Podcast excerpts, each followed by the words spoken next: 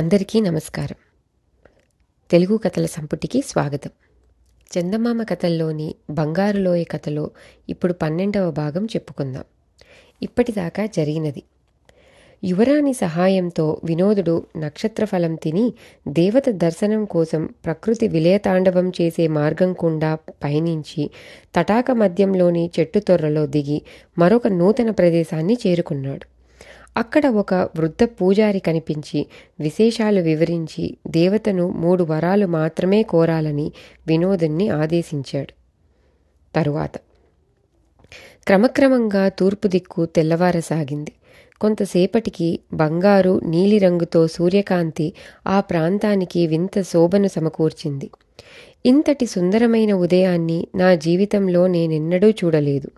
ఇప్పుడు నేనెక్కడున్నానో కూడా నాకు బోధపడడం లేదు అన్నాడు వినోదుడు అమితాశ్చర్యంతో. భౌతిక ప్రపంచానికి దాపులనే ఉన్నావు. అయితే ఇది భౌతిక ప్రపంచంలో భాగం కాదు. ఇక్కడి సూర్యుడు మీ భౌతిక ప్రపంచంలో లాగా కేవలం వెలుతురు, వేడి మాత్రమే కాకుండా సర్వస్వాన్ని ప్రసాదిస్తాడు. చిత్తశుద్ధి కలిగి ఉంటే చాలు. సూర్యుడు నిన్ను జ్ఞానసంపన్నుడిగా చేయగలడు అన్నాడు వృద్ధ పూజారి. మీరు సామాన్య పూజారులు కారు, పరమ యోగీశ్వరులు అన్నాడు వినోదుడు. వృద్ధ పూజారి చిన్నగా నవ్వి వినోదుణ్ణి ఆలయం లోపలికి తీసుకుపోయాడు. దివ్య సుందర రూపంతో వెలుగుందే ఆ దేవత విగ్రహాన్ని చూడడంతో వినోదుడి కళ్ళ నుంచి ఆనంద బాష్పాలు రాలాయి. అతడు విగ్రహానికి సాష్టాంగ నమస్కారం చేసి మనసారా ప్రార్థించి మెల్లగా తలపైకెత్తి విగ్రహం కేసి చూశాడు. విగ్రహం పాదాల ముందు గుప్పెడు పుష్పాలు ఉన్నాయి. అతడు నమస్కరించడానికి ముందు అవి అక్కడ లేవు. ఆశ్చర్యపడకు నాయనా, నీ ప్రార్థనలే పుష్పాలుగా మారి దేవత పాదాలపై పడ్డాయి. అసలు పువ్వులెలా పూస్తాయనుకున్నావు? అందం కోసం, స్వచ్ఛత కోసం, శాంతి కోసం ప్రకృతి పడే తపనే పువ్వులుగా వికసిస్తున్నాయి. వాటి నుంచి ప్రేరణ, ఉత్తేజం పొందగలరనే భూప్రపంచంలో పువ్వులు పూస్తున్నాయి. మంచి కోసం, మాధుర్యం కోసం ఎవరైనా ప్రార్థించినట్టయితే ఈ లోకంలో శూన్యంలోంచి పుష్పాలు పుట్టుకొస్తాయి అని వివరించాడు వృద్ధ పూజారి. వినోదుడు మౌనంగా భక్తితో చేతులు జోడించాడు. ఇక్కడ చాలాసేపు ఉండడం సాధ్యపడదు. త్వరగా దేవతను కోరవలసిన మూడు వరాలు కోరుకో అన్నాడు పూజారి. వినోదుడు దేవతా విగ్రహానికి భక్తితో నమస్కరిస్తూ బంగారులోయ రాజ్యంలో శిథిలాల మధ్య ఉన్న బంగారు విగ్రహానికి ప్రాణం ప్రసాదించు తల్లి అని ప్రార్థించాడు. వెంటనే తామర పువ్వు ఒకటి దేవత పీఠం మీద పడింది. నీ ప్రార్థన ఫలించింది. నీ వేలికి ఉన్న ఉంగరాన్ని తీసి ఆ బంగారు విగ్రహం వేలికి వెయ్యి, ప్రాణం వస్తుంది అన్నాడు పూజారి. ప్రాణాలు వచ్చిన ఆ స్త్రీని పెళ్లాడాలన్న కోరికను రెండవ వరంగా కోరాలన్న ఆశ వినోదుడి మనసులో మెదిలింది. అయినా ఆ ఆశను కాస్త పక్కకు నెట్టాడు. నవ్వలేని జ్ఞానభూమి యువరాజు అతనికి జ్ఞాపకం వచ్చాడు. మహామృగభూమి వాసులు హాయిగా నవ్వే వరం ప్రసాదించు తల్లి అన్నాడు వినోదుడు. దేవత విగ్రహం చేతి నుంచి మరొక తామర పుష్పం పీఠం మీద పడింది. ఆవరమో సిద్ధించింది అన్నాడు పూజారి.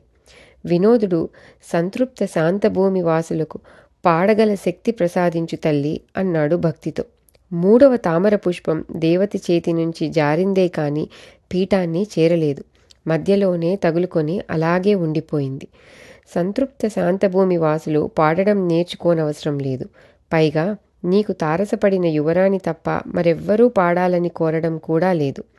అందువల్ల ఆమె మాత్రం పాడడం నేర్చుకుంటుంది అని పుష్పం మధ్యలోనే ఆగిపోయిన విషయం గురించి వినోదుడికి వివరించాడు పూజారి. వినోదుడు మౌనంగా తలాడించాడు. ఇంకొక వరం కోరే అవకాశం లేకుండా పోయిందే అన్న బాధ అతని వేధించసాగింది. అయినా ఇంకొక వరం కోరితే మాత్రం తప్పేమిటి అన్న ఆలోచన అతనిలో కలిగింది. మరుక్షణమే ఒక వింత ధ్వని వినిపించింది. తిరిగి చూశాడు. ఏదీ స్పష్టంగా కనిపించడం లేదు. చుట్టుపక్కలన్నీ గిర్రున తిరుగుతున్నట్టు అనిపించింది. కొండలు, కోనలు, నదులు, తటాకాలు, ఉద్యానవనాలు, భవనాలు అన్నీ అగాధంలో కూలిపోతున్నట్టు అనిపించింది. అయినా ఒక్క దృశ్యం కూడా స్పష్టంగా కనిపించడం లేదు. వినోదుడు స్పృహ కోల్పోయి అక్కడే పడిపోయాడు. కొంతసేపటికి స్పృహ వచ్చి కళ్ళు తెరిచి చూస్తే వినోదుడు నీలపర్వతం మీద వింత మొక్క దగ్గర ఉన్నాడు. ఎదురుగా యువరాణి నవ్వుతూ కూర్చుని ఉన్నది. నువ్వు పాడే వరం తెచ్చాను యువరాణి అన్నాడు వినోదుడు ఉత్సాహంగా. ఆ విషయం నాకు తెలుసు. నీ యాత్రలో విజయం సాధించబట్టి నువ్వు మళ్ళీ ఇక్కడికి సురక్షితంగా చేరుకోగలిగావు అన్నది యువరాణి. సరే, మనం ఇప్పుడొక పాట పాడుదామా అని అడిగాడు వినోదుడు. నేర్పితే పాడుతాను అన్నది యువరాణి ఉత్సాహంగా. వినోదుడు మెల్లగా పాడడం ప్రారంభించాడు. యువరాణి అతన్ని అనుసరించి పాడసాగింది. మొదట కాస్త తడబడినప్పటికీ కొంతసేపటికి ఆమె చక్కగా పాడసాగింది. అయితే అలా పాడుతున్న కొద్దీ ఆమె తన నుంచి దూరంగా వెళుతూ ఉండడం గమనించి వినోదుడు కంగారు పడ్డాడు. కొంతసేపటికి ఆమె పాడుతూ పాడుతూ మేఘంలా ఆవిరిగా మారి అతని కళ్ళెదుటే మాయమైపోయింది. యువరాణి యువరాణి అని అరుస్తూ పిచ్చివాడిలా అటూ ఇటూ పరిగెత్తాడు వినోదుడు. తిరిగి తిరిగి ఆఖరికి ఒకచోట సొమ్మసిల్లి పడిపోయాడు. యువరాణి భౌతిక ప్రపంచానికి చెందిన వ్యక్తి కాదన్న విషయం నువ్వు మరిచిపోకూడదు. ఆమె నివసిస్తున్న ప్రపంచానికి చెందిన వాళ్ళు ఉన్నవాటికే సంతసించి తృప్తిగా జీవిస్తారు. పాట పాడడానికి కోరడం అంటే ఉన్నదానికన్నా ఎక్కువ ఆశించడం అన్నమాటే కదా. అలా ఆశించడం మానవ స్వభావం. ఆ సంతృప్త భూమిలో నివసించే వాళ్లలో ఒక్క యువరానికి మాత్రమే పాడాలనే కోరిక ఉండేది. బహుశా మానవ రూపం దాల్చాలని ఆమె ఆ విచిత్ర ప్రపంచం నుంచి మాయమైపోయి ఉంటుంది. వినోదుడు కళ్ళు తెరిచేటప్పటికీ ఈ మాటలు అతనికి వినిపించాయి. మొదట తనకు దారి చూపిన కరుణాస్వరూపుడైన ముని తన పక్కన కూర్చుని ఉండడం చూసి వినోదుడు ఆయనకు భక్తితో నమస్కరించాడు. ఇప్పుడు నేనెక్కడున్నాను అని అడిగాడు వినోదుడు. జ్ఞానభూమి సరిహద్దులలో ఉన్నావు. ఇక్కడే కాలయాపన చేయకూడదు. నువ్వు సంపాదించిన వరం జ్ఞానభూమి ప్రజలకు నవ్వే శక్తి ప్రసాదించిందన్న తృప్తితో నువ్వు బంగారులోయకు బయలుదేరాలి అన్నాడు ముని. ఎలా వెళ్ళడం? నేనా మార్గం మరిచిపోయానే అన్నాడు వినోదుడు. ముని చిన్నగా నవ్వి, ఒకచోట అదృశ్యమై మరొక చోట ప్రత్యక్షమయ్యే రహస్యం నీకు తెలుసునన్న విషయం కూడా నువ్వు మర్చిపోయావు. ఆ విద్య ఇప్పుడు నీకు ఉపయోగపడుతుంది. దాని సాయంతో నీ స్వస్థలం చేరుకోవచ్చు అన్నాడు. తరువాత ముని దారి చూపగా వినోదుడు ఒక చిన్న కొండను ఎక్కాడు. కొండ కవతల జ్ఞానభూమి రాజ్యం అతని కంటపడింది. రాజప్రసాదం కొండకు సమీపంలోనే ఉన్నది. కొందరు రాజభటులు వినోదుణ్ణి చూసి పోల్చుకొని పరిగెత్తిపోయి అతని రాకను రాజుకు తెలియచేశారు. కొంతసేపటికి రాజు, యువరాజు, మంత్రి, ముఖ్య రాజోద్యోగులు రాజభవనం ఉపరితలం మీదికి వచ్చి ఉత్సాహంగా చేతులు ఊపుతూ వినోదుడికి స్వాగతం పలికారు. ఇంతలో మరికొందరు రాజభవనానికి వెలుపల చేరి ఉత్సాహంగా చేతులు ఊపసాగారు. అందరూ పరమానందంతో నవ్వుతున్నారు. వాళ్ళను చూడగానే వినోదుడు కూడా చాలా సంతోషించాడు. కొంతసేపు వాళ్లతో గడిపితే బావుంటుందనిపించింది అతనికి.